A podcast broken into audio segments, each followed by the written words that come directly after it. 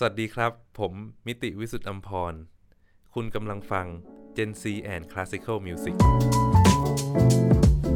รู้จักกับเบล่าบาท็อกเจ้าพ่อแห่งดนตรีฮังการีนใน Gen C and Classical Music กับมุกนัฐถาควรขจร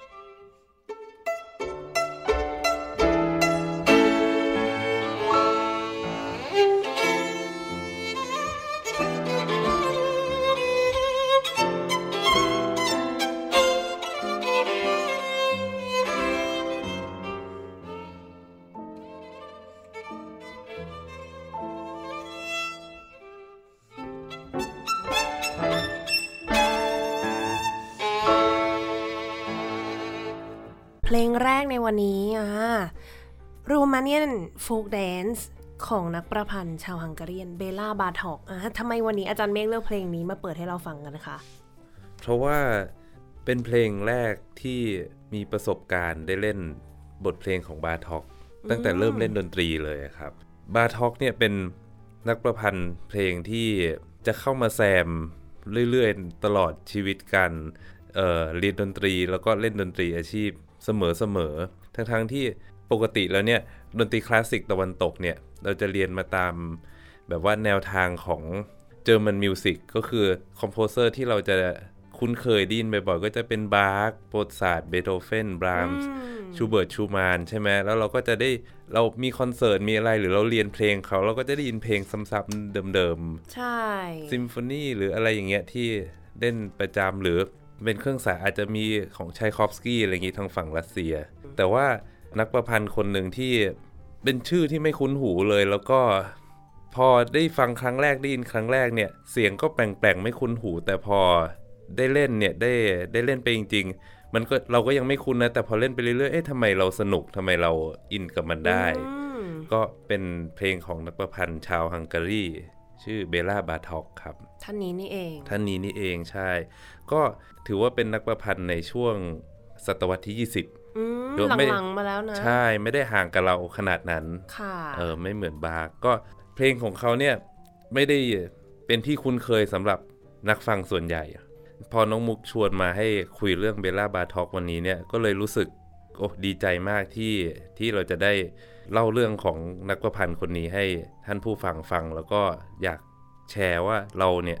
มีความผูกพันกับเขายังไงบ้าง จริงๆมูก็ไม่ค่อยได้รู้จักเพลงของบาท็อกมากขนาดนั้น จะมีไม่กี่เพลงที่ดังมากๆ แน่นอนว่าหนึ่งในนั้นนะคือคอนแชตโตของวิโอลาอ๋อเออก็เลยต้องแบบใช่ถามพี่เมฆว่าพี่แอบแบบอืมพี่ชอบบาท็อกหรือเปล่า แล้วก็แบบเออพี่ชอบนะน้องมุกแบบเป๊ะมากเลย ก็โอ้โห งั้นมาคุยกันวันนี้ดีกว่าว่า คนคนนี้คือใคร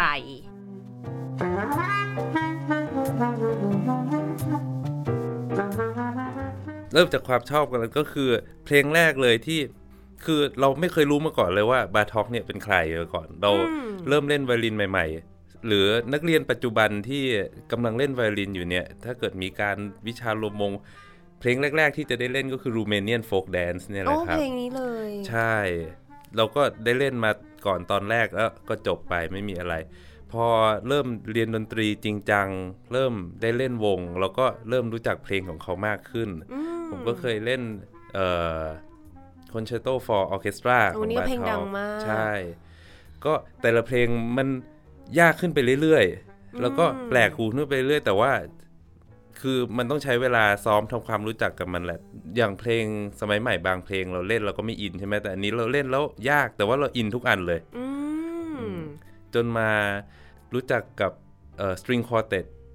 ของบาทอกก็เขียนไว้หลายบท แล้วก็ยากมาก ผมยังไม่มีโอกาสเคยเล่นก็หวังว่าสักวันจะได้มีโอกาสสัมผัสงานนี้ของเขาอ่าแล้วก็เพลงที่นักวิลล่าทุกคนเนี่ยเอ่อควรจะได้เรียนก็คือเพลงวิลล่าคอนแชตโตค่ะ เบลล่าบาทอกก็คือตอนที่เรียนเพลงนี้เนี่ยก็ได้ศึกษาชีวิตของเขาอืมเพราะว่าครูอะไรเขาก็บอกว่ามันเข้าใจเพลงนี้ยากถ้าเราไม่รู้จักกับนักประพันธ์ดีพออืมใช่ค่ะทีนี้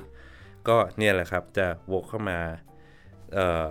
ความเป็นมาของนักประพันธ์คนนี้ชีวิตอ่าให้ของทุกเขาคนไปรู้เป็นจักยังไงนะอ่าจะได้ใช่เข้าใจเพลงเขามากขึ้นด้วยเหมือนกันอืมอืมชีวิตของนักประพันธ์ท่านนี้เนี่ย ชีวิตของเขาเนี่ยค่อนข้างทำหลายอย่างแล้วกว้างมาก มันยากที่จะลงรายละเอียดเยอะวันนี้ก็จะขอแบบว่าเล่ารวมๆก่อน ได้เลว่ายเป็นยังไงอุ้ยตายแล้วมุกก็เพิ่งนึกได้ว่า ยังไม่ได้ทักทายกันเลยนะวันนี้อ๋อสวัสดีพี่เมฆค่ะสวัสดีครับ ไม่ทักทายกันเพราะว่าเจอกันทุกวันนะช่วงเออที่ผ่านมาก็เลยเหมือนแบบเออเจอหน้ากันอยู่แล้วลืมไปเลยว่าเดี๋ยวท่านผู้ฟังงงว่าวันนี้ไม่สวัสดีอะไรกันเลยเหรออะพี่เมฆมิติวิสุทธิ์อมพรกลับมาอีกรอบหนึ่ง ครับ สวัสดีครับะก็มนมั่นใจได้เลยว่าจะได้ฟังเรื่องราวสนุกๆจากพี่เมฆก็เออผมไม่มั่นใจ อ้าวทำไมงั้น ช่วงนี้งานเยอะเอ่อแต่พยายามเต็มที่ครับ อ่ามา งั้นอะมาเริ่มจริง ๆ แล้ว มาทำความรู้จักกับเบลล่าบาทอกกันนะรวมๆเนี่ยชีวิตของเขาเนี่ย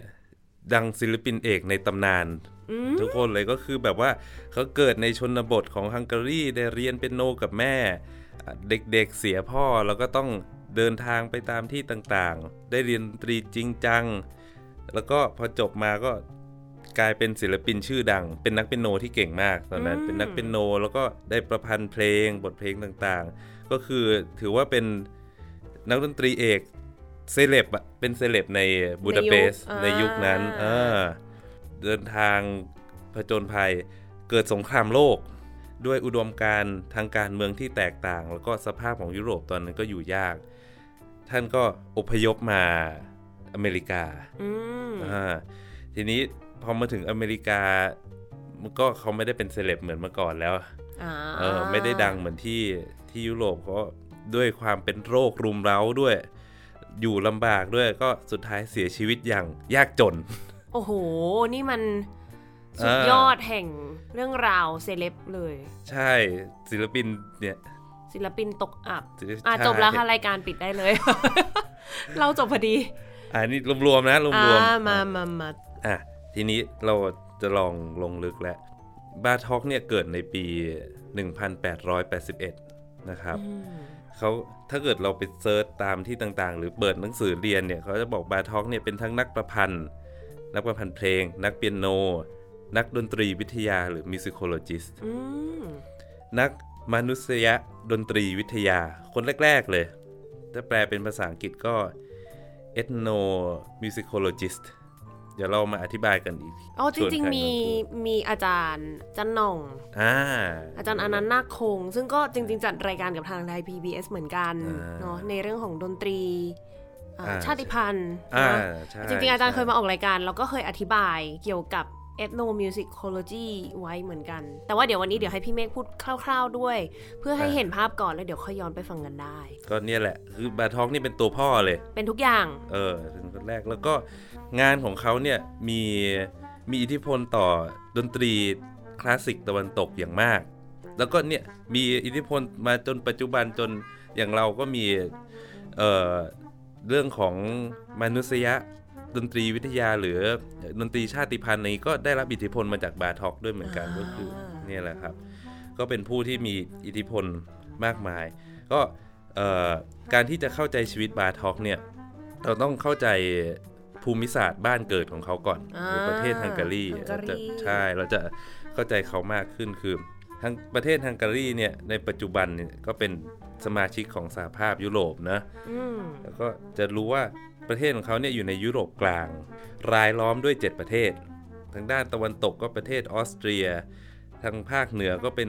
สโลวาเกีย ทางตะวันออกก็มีประเทศยูเครน ประเทศโรมาเนีย ทางภาคใต้ ก็เป็น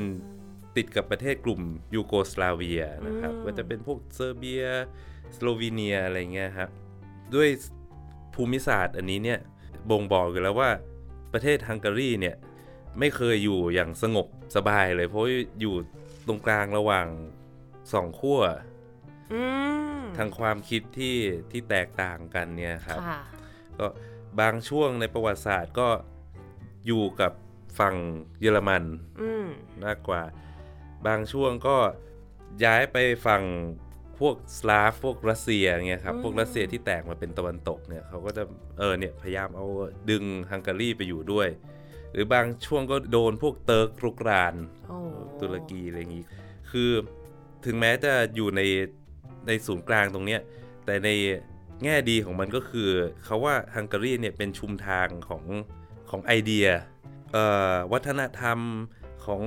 อาหารอะไรพวกเนี้ยก็จะแลกเปลี่ยนกันที่ประเทศนี้เยอะแยะ ก็ใครๆก็ต้องผ่านเนาะใช่ เพราะฉะนั้นเป็นจะเป็นประเทศที่มีความหลากหลายมาก ซึ่งก็มีอิทธิพลต่อบาทอกเหมือนกัน บาทอกเนี่ยเกิดในเมืองนาร์กเซนมิคลอชชื่อเขาค่อนข้างยาวแล้วก็อ่านยากอืมถ้าดูในแผนที่โลกเนี่ยเขาจะอยู่ใต้ๆเลยของประเทศฮังการี ก็คือมันเป็นเมืองบ้านนอกอะ่ะ อยู่ระหว่างฮังการีโรเมเนียแล้วก็เซอร์เบีย เขาใช้ชีวิตอยู่ที่นี่ 7 ปีแรกของชีวิต ในช่วงต่อมาพอเขาเริ่มเป็นวัยรุ่นเนี่ย ด้วยความที่ เหมือนแบบว่าประเทศเขาอยู่ตรงกลางแบบโดนแย่งโดน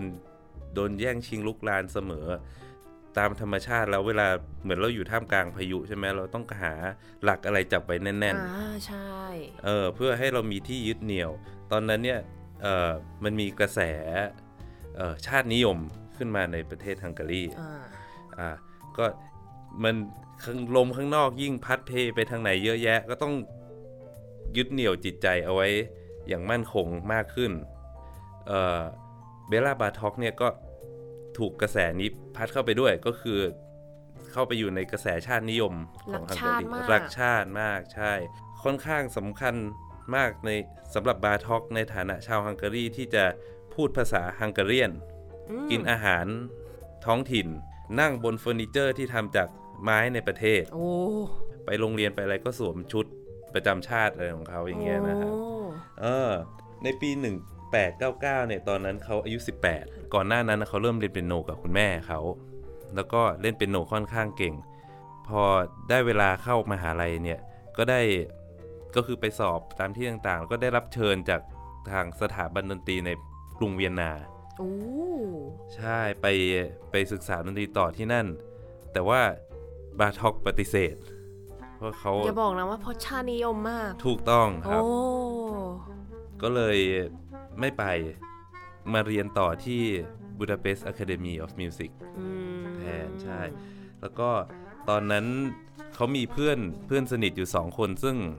ซึ่งมีอิทธิพลอย่างมากต่อดนตรียุโรปเหมือนกันนะครับ ก็คือมีชื่อคนแรกชื่อแอนโนด็อกนานีเรียนมาด้วยกันเนี่ยแหละ แล้วอีกคนหนึ่งชื่อซอลทานโคได อ่าซึ่งเดี๋ยวสองคนนี้เอ่อคนหลังเนี้ยก็มีบทบาทกับบาท็อกค่อนข้างเยอะเหมือนกัน ตอนที่บาท็อกเรียนอยู่ที่บูดาเปสต์ Academy เนี่ยก็มี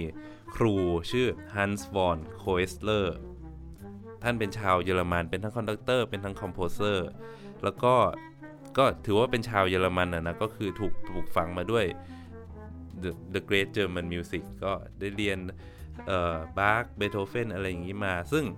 ก็ ถูกสืบทอดมาให้บาท็อกด้วย ก็บาท็อกก็ได้เรียนรู้ที่จะรักเคารพ และมีพื้นฐานดนตรีมาจากจากบาคฝั่งเยอรมันเออเบโธเฟนบรามส์อะไรทำนองเนี้ยนะฮะ แต่ด้วยความรู้สึกเขาก็ยังมีความรู้สึกถึงว่าทำไมดนตรีฮังการีถึงก็ต้องมีทางของเขาสิอืมเออ เราต้องแตกต่าง ใช่ใช่ ก็ถึงแม้จะเรียนอันนั้น แต่ก็ยังมีความรู้สึกลึกๆ ที่ว่าเราต้องต่อไปเราจะต้องปูทางใหม่ให้ดนตรีฮังการีให้ได้อืมนะฮะก็ต่อมาพอเรียนจบปุ๊บเอ่อตอน solo recital จบเขาก็เนี่ยแหละเล่นผลงานของเบโธเฟนของลิสต์ของโชแปงนี่ตามยุโรเปียนมิวสิกธรรมดาค่ะแล้วก็มีเพลงที่เขาแต่งเองสองเพลงสำหรับเปียโน แล้วก็หลังจากนั้นก็มีชื่อเป็นนักเปียโนที่ดังและเล่นเก่งอืมก็เริ่มเป็นที่รู้จักในฐานะนักประพันธ์ตอนที่เขาแต่งโทนโพเอมขึ้นมาเรื่องหนึ่ง ชื่อโคชูดโคชูดเป็นชื่อของเหมือนรัฐบุรุษของฮังการีนคนหนึ่งอ่าแต่ก่อนเนี่ยแบบออสเตรียเขาปกครองแถบนั้นอยู่ทั้งหมดไงโคชูดก็เหมือนเป็นคนปลดแอกเป็นวีรบุรุษอ๋อ โทนเออโฮยมันก็คือเป็นเพลงที่มันมีเรื่องราว อ่าใช่ใช่ถูกต้องก็เป็นเรื่องของคนนี้เลยโคชูดใช่ครับ ก็แต่งเรื่องราวเกี่ยวเกี่ยวกับวีรบุรุษคนนี้เนี่ยแหละว่าปลดแอกตัวเองออกจากออสเตรีย แล้วก็อพยพมาอยู่เมืองนี้แต่สุดท้ายโดนโดนกองทัพออสเตรียมา มาแย่งคืนโอ้อะไรอย่างเงี้ยแล้วก็แบบอ๋อต้องเจ็บเล่ร่อนไปแล้วก็ไปเสียชีวิตสุดท้ายก็ได้มาเอ่อ ศพได้กลับมาที่ประเทศฮังการีมาบูดาเปสต์ผู้คนก็ยกย่องอะไรอย่างนี้ โทนโพเอมเรื่องนี้เนี่ย บาทอกแต่งในสไตล์ของริชาร์ดสเตราส์อืมเจ้าพ่อ tone poem เลย ใช่ถูกต้อง แต่ก็แบบเยอรมันนะ ใช่ใช่ก็เป็นเพลงที่มีพื้นฐานแบบเยอรมัน แล้วแบบริชาร์ดสเตราส์แบบวากเนอร์เนี่ยก็คือเขามี leitmotif นะ ถ้า leitmotif ถ้าให้อธิบายก็จะเป็น เหมือนทำนองทำนองแทนตัวละครอย่างหนึ่ง ประจำตัวเหมือนเหมือนเวลาเราดู Star Wars เนาะดาร์เวเดอร์อ่าเดินมาปั๊บปั๊มปั๊มใช่ปั๊มปั๊มเออปั๊มปั๊มเป็นอ่าตัวอย่างที่ดีมากใช่แบบนั้นแหละครับ โคชชูดก็มีทำนองประจำตัวอยู่เหมือนกันอ่าอ่าแต่ว่าตอนนี้เอ่อบาทอกก็เริ่มแล้ว เอาทำนองของเพลงพื้นบ้านฮังการีนมาใส่โอ้แน่นอน เออก็คือจะมีแบบว่า Open Fifth ก็คือคู่ 5 ใช้คู่ 5 เยอะตามเพลงพื้นบ้านอะโอ้แล้วก็มีจังหวะสั้นยาวสั้น สั้นยาวสั้นอะไรอย่างงี้สลับไปก็เป็นจังหวะของเพลงพื้นบ้านอีกเช่นกัน เริ่มมีเอามาใช้แล้วอืมถ้าว่าเพลงนี้มันก็ยังมีพื้นฐานการแต่งแบบเยอรมันอยู่ ตามที่อธิบายเพิ่งเรียนมาแหมใช่ครับก็คืออย่างสุดพระเอกตอนพอในช่วงหลังๆท้ายเพลงไงพอพระเอกตายเขาก็ เอาไลท์โมทีฟเนี่ยคือทำนองพระเอกเนี่ยมาเล่นอีกทีด้วยจังหวะที่ช้าลงแล้วก็กลับหัวกลับหางโอ้เออพลิกด้านอะไรอย่างงี้ให้ปืนเหมือนมันออกพอตายแล้วแล้วก็พลิกด้านโอ้อะไรอย่งเข้างี้ใจลงไปคิดเอออันนี้มันก็เป็นเทคนิคที่เหมือนบาร์กเขาใช้ในฟิลของเขาอืมอะไรอย่างงี้ก็เออเนี่ยเอามาใช้อย่างนี้ด้วยค่ะเป็นเหมือนแนวคิด2อย่างเนี่ยอยู่ในในเรื่องเดียวอืมก็ เรื่องนี้ premiere ในปี 1904 ในบูดาเปสต์ประสบความสำเร็จมากเขากลายเป็นเซเลบด้านเพิ่งอายุ 20 กว่าๆเองวะใช่ครับอืมดังและดัง เวลาใกล้เคียงกันเนี่ย เพื่อนของเขาแอโนด็อกนานี่เนี่ย ก็ premiere ซิมโฟนีของเขาเหมือนกัน ทั้งสองคนนี้ก็โด่งดังแล้วเขาก็ยินดีปรีดา นักวิจารณ์เขาก็ได้เขียนรีวิวลงหนังสือพิมพ์ว่าแบบว่าอ๋อซิมโฟนีอันไพเราะของด็อกนานี่เนี่ย ก็จะเป็นซิมโฟนีที่เขียนไปทาง German music ก็ไปทางคล้ายๆบรามส์คล้ายๆเบโธเฟนอะไรอย่างนี้ ก็เป็นผู้คนชอบไพเราะมาก ส่วนบาทอกเนี่ย ก็จะเริ่มมีอินกลิ่นอายของดนตรีฮังการีมีความอื rhapsodic เหมือนเพลงร้องไหมฮะ เหมือนใช่ไหมแล้วก็มีเพลงแบบหลาย ๆ แบบในเพลงเพลงเดียวอย่างเงี้ยอ่าค่ะใช่ครับมีความแรปโซดิกมากขึ้น ซึ่งบาทอกก็โอ้ดีใจภูมิใจกับตรงนี้ว่าเราเป็นตัวแทนของฝั่งนี้นะ แต่ว่าในใจลึกๆก็ยังรู้ว่ามันยังไม่สุดอืมมันเป็นแค่เปลือกๆอยู่ มันยังฮังการีนได้กว่านี้อีก ใช่ คือมันต้องไปถึงแก่นเลย ปลายปีนั้นเนี่ย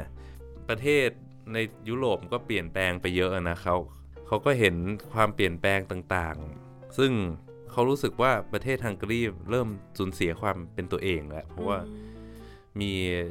มีการลุกลานอะไรกันเกิดขึ้นเยอะมากขึ้นนะแต่ว่าเขาก็เห็นว่า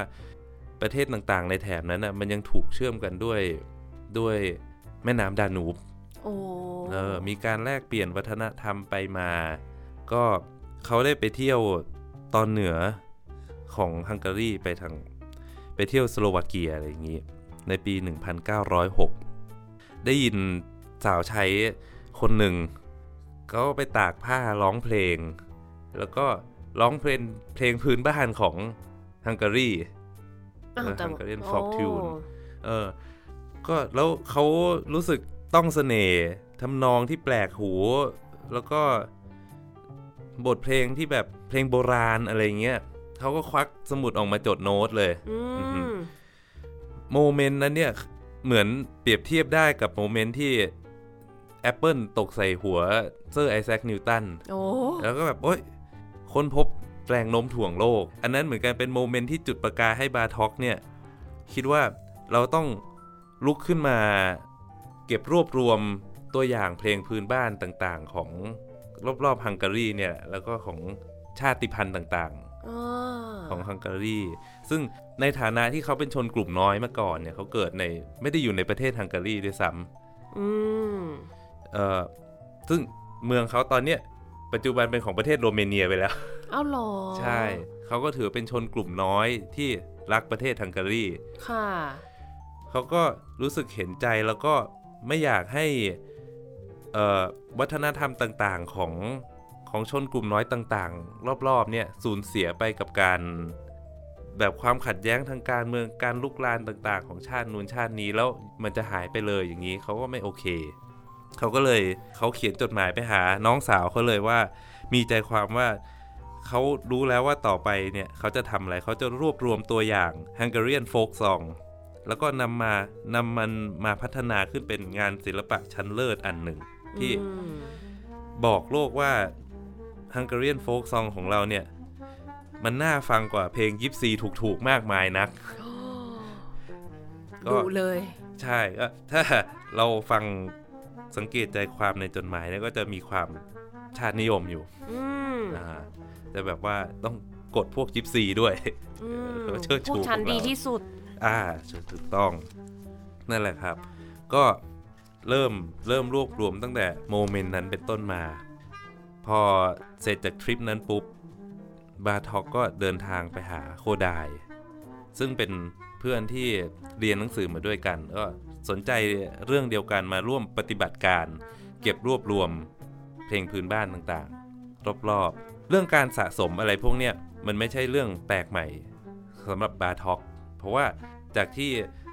จดหมายหรือว่าในพิพิธภัณฑ์เกี่ยวกับบาท็อกเนี่ยเขาก็มีอยู่ว่า มีมีการบันทึกไว้ว่าตั้งแต่เด็กๆแล้วบาท็อกเนี่ยชอบไปไปจับผีเสื้อ ไปจับเต่าทองโอ้ไปเก็บพืชพันธุ์ต่างๆ ดอกไม้หลากสีอะไรเงี้ยมาสะสมไว้มเออ เป็นนิสัยตั้งแต่เด็กของเขาแล้วก็ตอนนี้ก็พัฒนามาเป็นการเก็บสะสมเพลง สะสมเพลงถูกต้องครับอ่าอ่าโดยเขามีแบบว่าการเก็บสะสมของเขาเนี่ยมีไอเดียที่จะเหมือนเพลงพื้นบ้านเนี่ย มันประกอบสำหรับเขาประกอบด้วย 4 อย่างหลักๆ เลยคือ nature man freedom แล้วก็ world of instinct nature ก็ธรรมชาติใช่ไหมอืม man ก็ผู้คนผู้คน freedom ก็เนี่ยจิตวิญญาณอิสระของผู้คน แล้วก็ world of instinct แปลว่าอะไรดี เนี่ยมุกก็แบบ เอ๊ะแหมช่วงนี้ยิ่งแบบเหนื่อยๆกันอยู่เนาะแปลว่าอะไรดี เหมือนสัญชาตญาณเลยอ่าฮะเออ อะไรทำนองนี้แล้วกันบาท็อกเริ่มมีความเป็นนักวิจัย มีความเป็นนักวิทยาศาสตร์มากขึ้นแหล้วอันเนี้ยเหมือนพูดได้ว่าเป็นเหมือนจุดกำเนิดแรก ๆ เลยของ ethnomusicologist ดนตรีชาติพันธุ์ อ่าใช่ครับถูกต้องเนี่ยแหละครับ ต้นกำเนิดเลย ก็เอ่อตามหลักวิทยาศาสตร์แล้วเนี่ย มันก็แบบว่ามี 5 ขั้นตอนใช่ไหมเหมือนกำหนดปัญหา มีสมมุติฐานมีรวบรวมข้อมูล วิเคราะห์ข้อมูล แล้วก็สรุป อันนี้อยู่ในขั้นตอนรวบรวมข้อมูลอืมการรวบรวมข้อมูลที่ดีเนี่ยก็ต้องเป็นข้อมูลที่หลากหลายครบถ้วน สมมุติเราไปรวบรวมข้อมูลที่จุดเดียวเราก็จะไม่ได้ข้อสรุปที่ตรงอืมเอ่อเพราะว่าข้อมูลไม่พออย่างนี้เขาก็เนี่ยเดินทางไปรอบเลยขึ้นเขาลงห้วย ไปทั้งหมดลงพื้นที่ สุดเออๆไปรอบตามฮังการี ถูกต้องไปหมู่บ้านต่างๆ เก็บตัวอย่างเพลงพื้นเมืองจากผู้เฒ่าผู้แก่แล้วก็ยิ่งก็แบบเวลามันก็ต้องมีหลากหลายด้วยใช่ไหมในการเก็บเก็บข้อมูลที่ที่ถูกต้อง เขาเขียนในจดหมายเลยเนี่ยแบบเป็นช่วงชีวิตที่มีความสุขที่สุดของเขาในช่วงนี้ เก็บไว้เป็นพันๆเพลงเลยนะ ขั้นตอนของเขาเนี่ยก็คือ จะเอาเพลงพวกเนี้ยมาจัดระเบียบมาศึกษามาแยกหมวดหมู่ โดยที่เขาพอเอามาศึกษาเนี่ยเขาจะวิเคราะห์แล้วก็แยกออกเป็น 3 หมวดใหญ่ ๆ ก็คือ old style song new style song แล้วก็ mix ก็คือแบบเก่าแบบใหม่แล้วก็แบบผสมกันอ๋อก็แยกออกมาพื่อที่จะมาสกัดเอา เอาส่วนที่ใช้ได้ใช้ไม่ได้เนี่ย เข้ามาแล้วออกไปแล้วมาใช้ต่ออยังไง อันที่ไปอยู่ในหมวดเพลงโบราณเนี่ยก็จะมีอิทธิพล มากที่สุดสำหรับบาทอกเพราะว่ามันเป็นเหมือนแบบช่วงเวลาที่เป็นช่วงเวลาที่ฮังการีเนี่ยมีวัฒนธรรมที่แข็งแกร่งอืมเขายัยังไม่ถูกลุกลานจากประเทศอื่นเหมือนยังไม่ถูกผสมๆอืมเยอะเขาก็เนี่ยจะเอาตรงนั้นอะมาใช้ต่อได้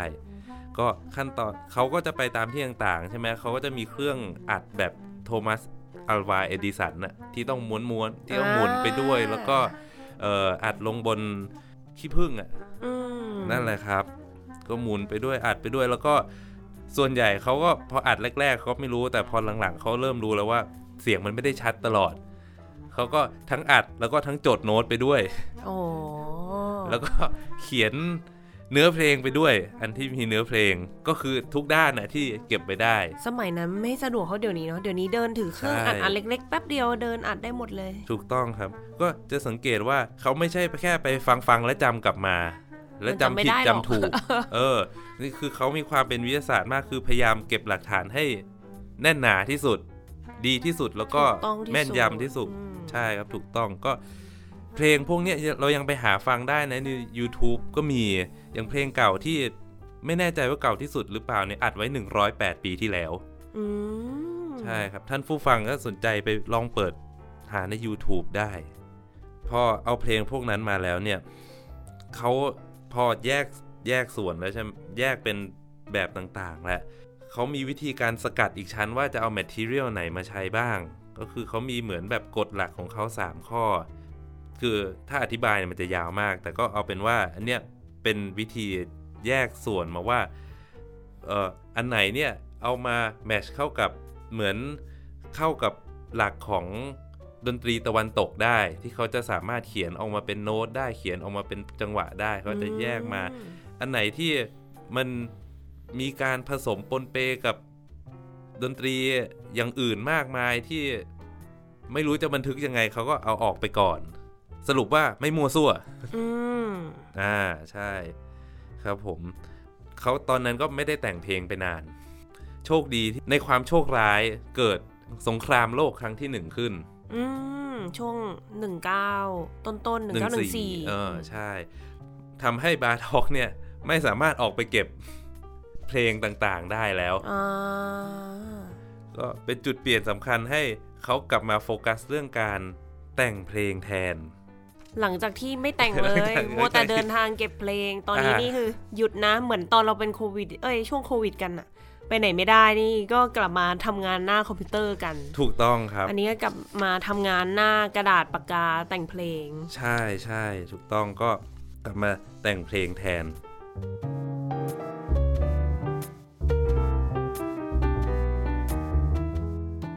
มาในช่วงนี้เนี่ย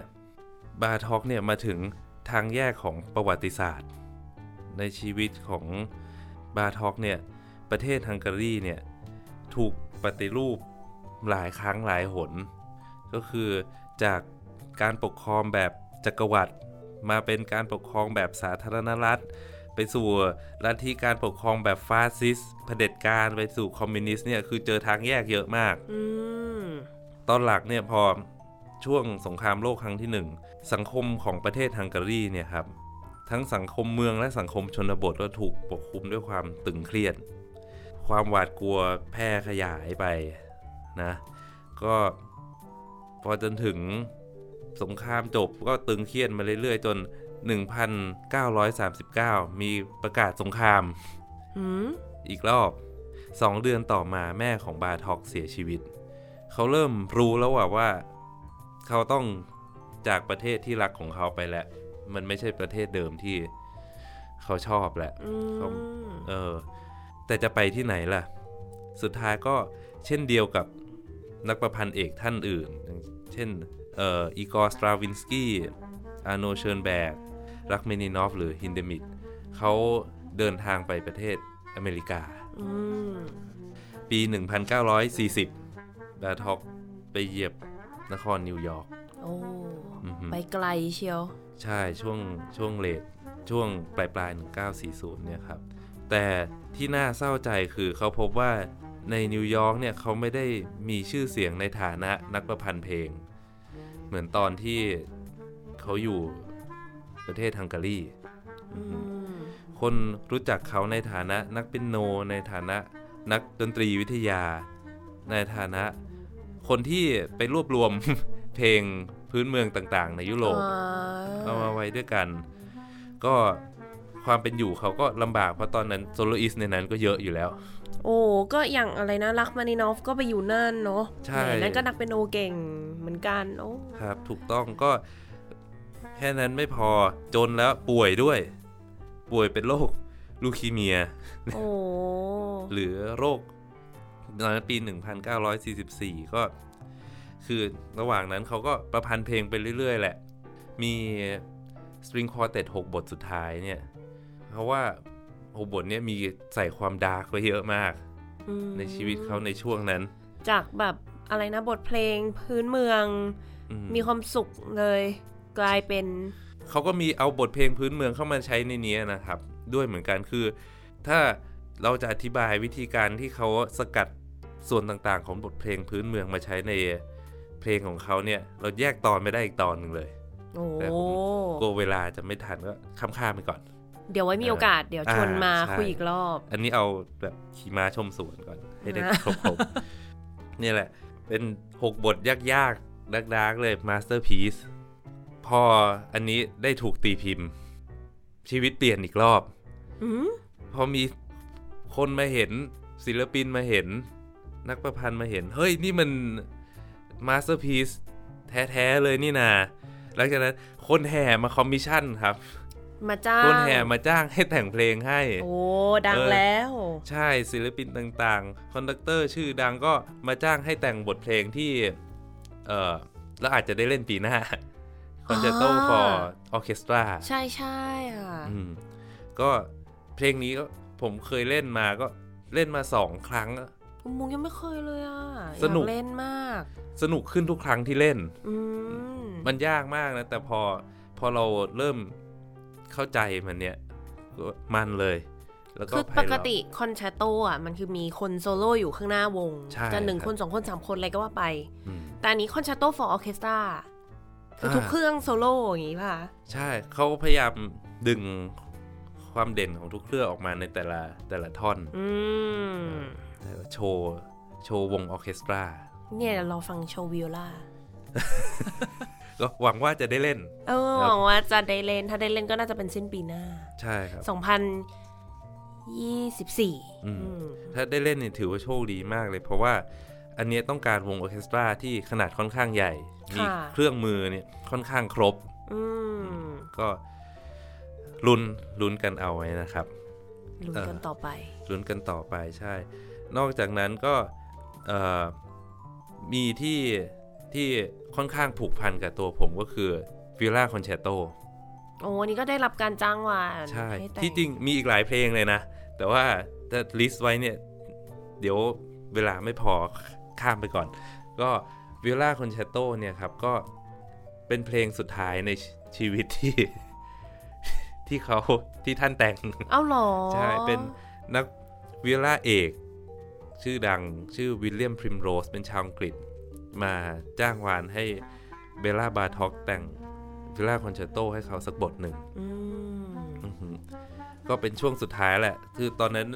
ก็มีบาท็อกได้แบบมีการถ่ายเลือดอะไร มีเงินจากการแต่งเพลง บ้างก็เหมือนจะมีพลังในการแต่งเพลงมากขึ้น ก็แต่งไว้แต่ว่า น่าเสียดายมากที่ท่านแต่งไว้ไม่จบอืมเสียชีวิตก่อน ก็คือ ถ้าเราสังเกตนักแต่งเพลงบางคนเนี่ยเขาจะแต่งตั้งแต่ต้นไปจนจบ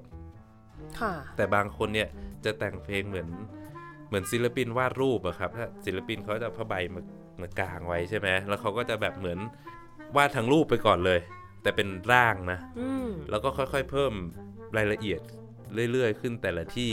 แล้วก็ดูตรงไหนเหมาะไม่เหมาะก็ค่อย ๆ เพิ่ม แต่ว่าเราเราจะได้ภาพทั้งภาพเนี่ยตั้งแต่เริ่มต้นเลยค่ะอันนี้ก็เหมือนกันบาท็อกก็แต่งทั้งหมดเลยแล้วก็ค่อยๆลงรายละเอียดขึ้นเรื่อยๆ ได้ part solo มาที่ไม่สมบูรณ์แบบ แต่ก็เกือบสมบูรณ์มีการปรึกษากับวิลเลียมพริมโรสเนี่ยเรื่องเทคนิคต่างๆ ที่จะเอามาใช้ทำอะไรได้บ้างอะไรไม่ได้บ้างเสียงอะไรเป็นยังไงก็แต่งไว้ระดับหนึ่ง แล้วก็แนวออร์เคสตราก็แต่งเป็นเหมือนส่วนอืมๆยังไม่ได้เอามาประติดประต่อกันค่ะอยู่ในโน้ตของเขา ก็เสียดายเสียชีวิตไปก่อนก็มีลูกศิษย์ของเขาแล้วก็ลูกของเขาทั้งลูกศิษย์ชื่อทีบอร์เซอร์ลีแล้วก็ลูกของเขาชื่อปีเตอร์บาท็อกก็มา เอ่อเอาสมุดโน้ตอันเนี้ยมารวบรวม แล้วมาลองทำให้มันเป็นเพลงค่ะที่สมบูรณ์มากขึ้นก็ลอง ฟังกันได้เดี๋ยวจะเปิดให้ฟัง ในตอนถ่ายรายในการตอนถ่ายรายการใช่ก็ดีนะนี่เขาร่างไว้หมดอะไม่เหมือนถูกแบบอย่างอะถ้าอย่างเช่นโมซาร์ทแต่ง Requiem เออไม่จบอย่างเงี้ยแล้วแบบว่าเป็นลูกศิษย์มาซูสไมเยอร์มาแต่งต่ออาโดยที่แบบมันมโนไม่ได้มีขึ้นเลยร่างขึ้นมาโอ้เออมันก็จะมีความแบบเราได้ยินอะว่ามันไม่ใช่ แต่ถ้าอย่างเป็นบาทอกเนี่ย มันคือบาทอกจริงเขาก็เหมือนค่อยๆมาแกะ หลักฐานทีละนิดทีละน้อยว่า ถ้าเป็นอย่างนี้ท่านจะแต่งแบบไหนนะ ในช่วงนี้อืมอะไรอย่างเงี้ยครับ แบบนั้นแหละที่ตอนเรียนเพลงนี้เนี่ยจับใจมากเลยก็คือในท่อนหนึ่งเนี่ยเป็นท่อนที่ยากมาก เทคนิคแพรวๆยากแล้วก็ฟังค่อนข้างยาก เพราะว่าท่านใช้แบบรวบการรวบรวมบันไดเสียงที่มันแปลก จังหวะที่แปลกมีการเอ่ออิมพรไวส์หรือการด้นๆฮะในแบมีบต้นสันด้วย คือเขียนออกมาเป็นโน้ตนะนะครับค่ะแต่ว่าในแบบของเอ่อเพลงพื้นบ้านอ๋อนี่เป็นท่อนที่ฟังยาก แต่พอมาถึงท่อน 2 เป็นท่อนที่ไพเราะจับใจมากแล้วก็เศร้ามาก นัก viola เอกท่านหนึ่งชื่อยูริแบชเมดเนี่ยเคยเคยอัดเสียงเพลงนี้ไว้ ท่านอัดร่วมกับ conductor ชาวฮังการีซึ่งน่าจะ เคยรู้จักกับบาท็อกอะไรเงี้ย overlap กันอยู่ค่ะเวลาทับซ้อนกันอยู่ก็คือแล้วท่านก็เล่นไป คือแล้ว conductor ก็บอกว่าแบชเมด you เล่นท่อนนี้เพราะเกินไปอืมมันไม่ใช่อย่างนั้น ลองนึกถึงช่วงสุดท้ายที่สุดของชีวิตบาท็อกเนี่ยจนแบบแทบจะไม่มีที่อยู่อยู่ในอพาร์ตเมนต์เล็ก ๆ แล้วก็ป่วย เป็นลูคีเมีย เป็นลูคีเมีย รู้แล้วล่ะ ใกล้ตายแล้วโน้ตทำนองอันนี้เนี่ย เราต้องเล่นให้เหมือนผู้ชายร้องไห้โอ้ต้องเสียงสะอื้นของผู้ชายให้ได้ you เล่นเพราะหวานซึ้งอย่างนี้เนี่ยมันไม่ใช่โอ้เออพอผมได้ฟัง recording นั้นก็รู้สึกว่าแบบว่าเป็นท่อนที่โศกเศร้าจับใจมากผู้ชายร้องไห้ๆใช่ครับผม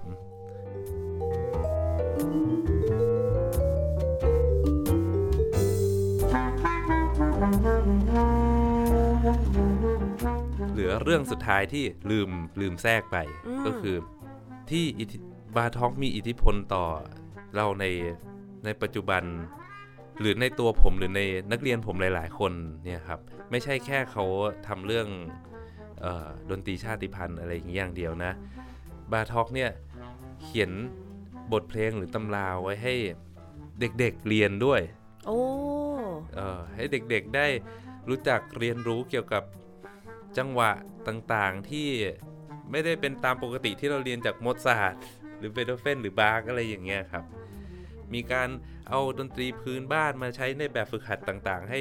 เรียนรู้จังหวะที่แปลกออกไปอ่าเรียนรู้ทำนองที่แปลกออกไป อย่างในเปียโนก็จะมีผลงานชื่อ Microcosmos โอ้ค่ะอย่างอย่างเครื่องสายเนี่ยเขาท่านได้เขียน ดูเอทสำหรับไวโอลินสองตัว ออกมาเป็นสั้นๆ ง่ายๆ หลายๆ บท อย่างละหน้าสองหน้าอะไรอย่างนี้ครับ เร็วๆ เลยก็ผมยังเอามาสอนนักเรียนเล่นอยู่เลยอื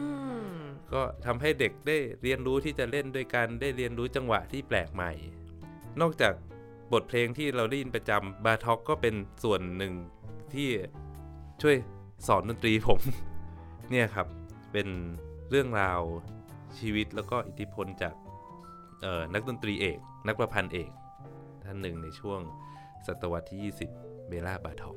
เรียกว่าเป็นผู้มีคุณอุปการต่อวงการมากอ่าๆเลยนะ ใช่ครับ ทั้งแบบริเริ่มในเรื่องของดนตรีชาติพันธุ์เรื่องของการใช่นำดนตรีพื้นบ้านมาใช้แบบ มันก็ไม่ใช่ว่าคนอื่นไม่ใช้ คือคนอื่นอืมเขาก็ใช้มาเหมือนกัน แต่ว่าอันเนี้ยคือเขาทำเป็นระบบระเบียบ ใช่ใช่มากๆเป็นคำที่ถูกต้องมากเป็นระบบอืมระเบียบ ใช่แล้วมันทำให้เราแบบมันเกิดอันอย่างคำที่บอกว่าดนตรีชาติพันธุ์เรื่องของอานักมนุษยวิทยาดนตรีอย่างงี้ใช่ครับที่จริง ๆ อย่างที่ไทยเองก็มีคนที่เป็นผู้จเชี่ยวบชาญด้านนี้เออมาก็คือเหมือนเป็นจุดเริ่มต้นที่ทำให้คนสนใจด้านนี้ ใช่ครับอืมก็เป็นท่านอนุรักษ์เพลงต่าง ๆ ไว้เยอะก็ เราก็ได้อนุรักษ์เพลงต่าง ๆ ของชาติพันธุ์ ของประเทศเราด้วยค่ะเออเดินตามทางเดียวกัน เห็นปีหน้ามีเราจะเล่นเพลงของบาทอกอีกเพลงหนึ่งตอนเดือนเมษาหืม27 เมษาครับ ที่ RBSO จะเล่นเป็นโปรแกรมฮังการ i ยนหมดเลยทั้งโปรแกรมใช่ไหมใช่อ๋อมีคนนั้นด้วยโคดายเพื่อนของโคดบาทอกเพื่อนสนิทบาทอกอ๋อมีเพลงของโคดายมีบาทอกแล้วก็มีลิสต์อ่าเป็นนักประพันธ์ชาว Hungarian เช่นกันอืมอ๋อ Hungarian program น่าจะสนุกมากนะคจรับริงๆลิสต์นี่ก็ Hungarian นะ แต่ว่าแบบอาจจะมาก่อนแล้วก็ยังไม่ได้แบบอ่านำพวกใช่เพลงพื้นบ้านมาใช้มากเท่าอย่างนี้ไหมคือเขาจะว่าลิสต์เนี่ยเป็นแบบว่าHungarian celeb คนแรกในยุโรปอ๋อแล้วก็เว้นยาวเลยจนมาถึงบาทอกเอาหรอ ใช่ เป็นคนต่อไปที่แบบเหมือนว่า เออ เรามีแบบ iconic composer ของเราอีกคนแล้วอะไรอย่างอุ๊ยงี้เดี๋ยวต้องไป search รูปบาทอกดูก่อนว่าหล่อไหมเพราะนี่ลิสต์อะหล่อมาก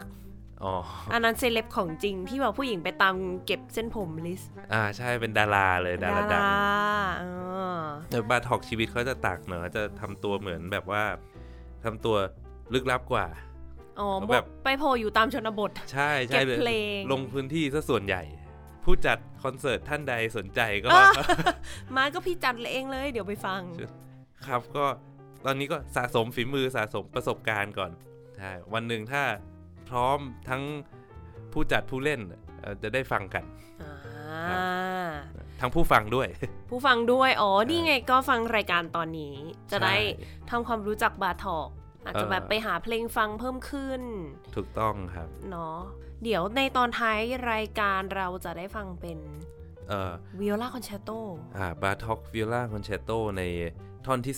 ท่อนสุดท้าย3ท่อนสุดท้ายเป็นท่อนที่สนุกมากครับอ๋อใช่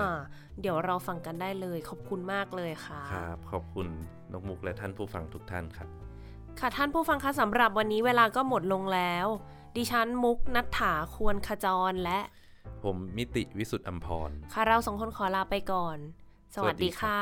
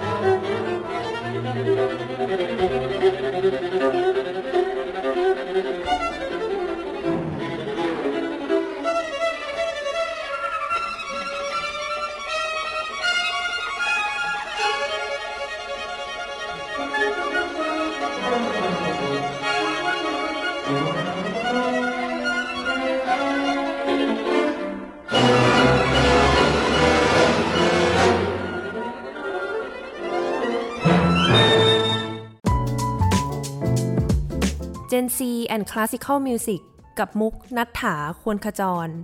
Thai PBS Podcast. View the world via the voice.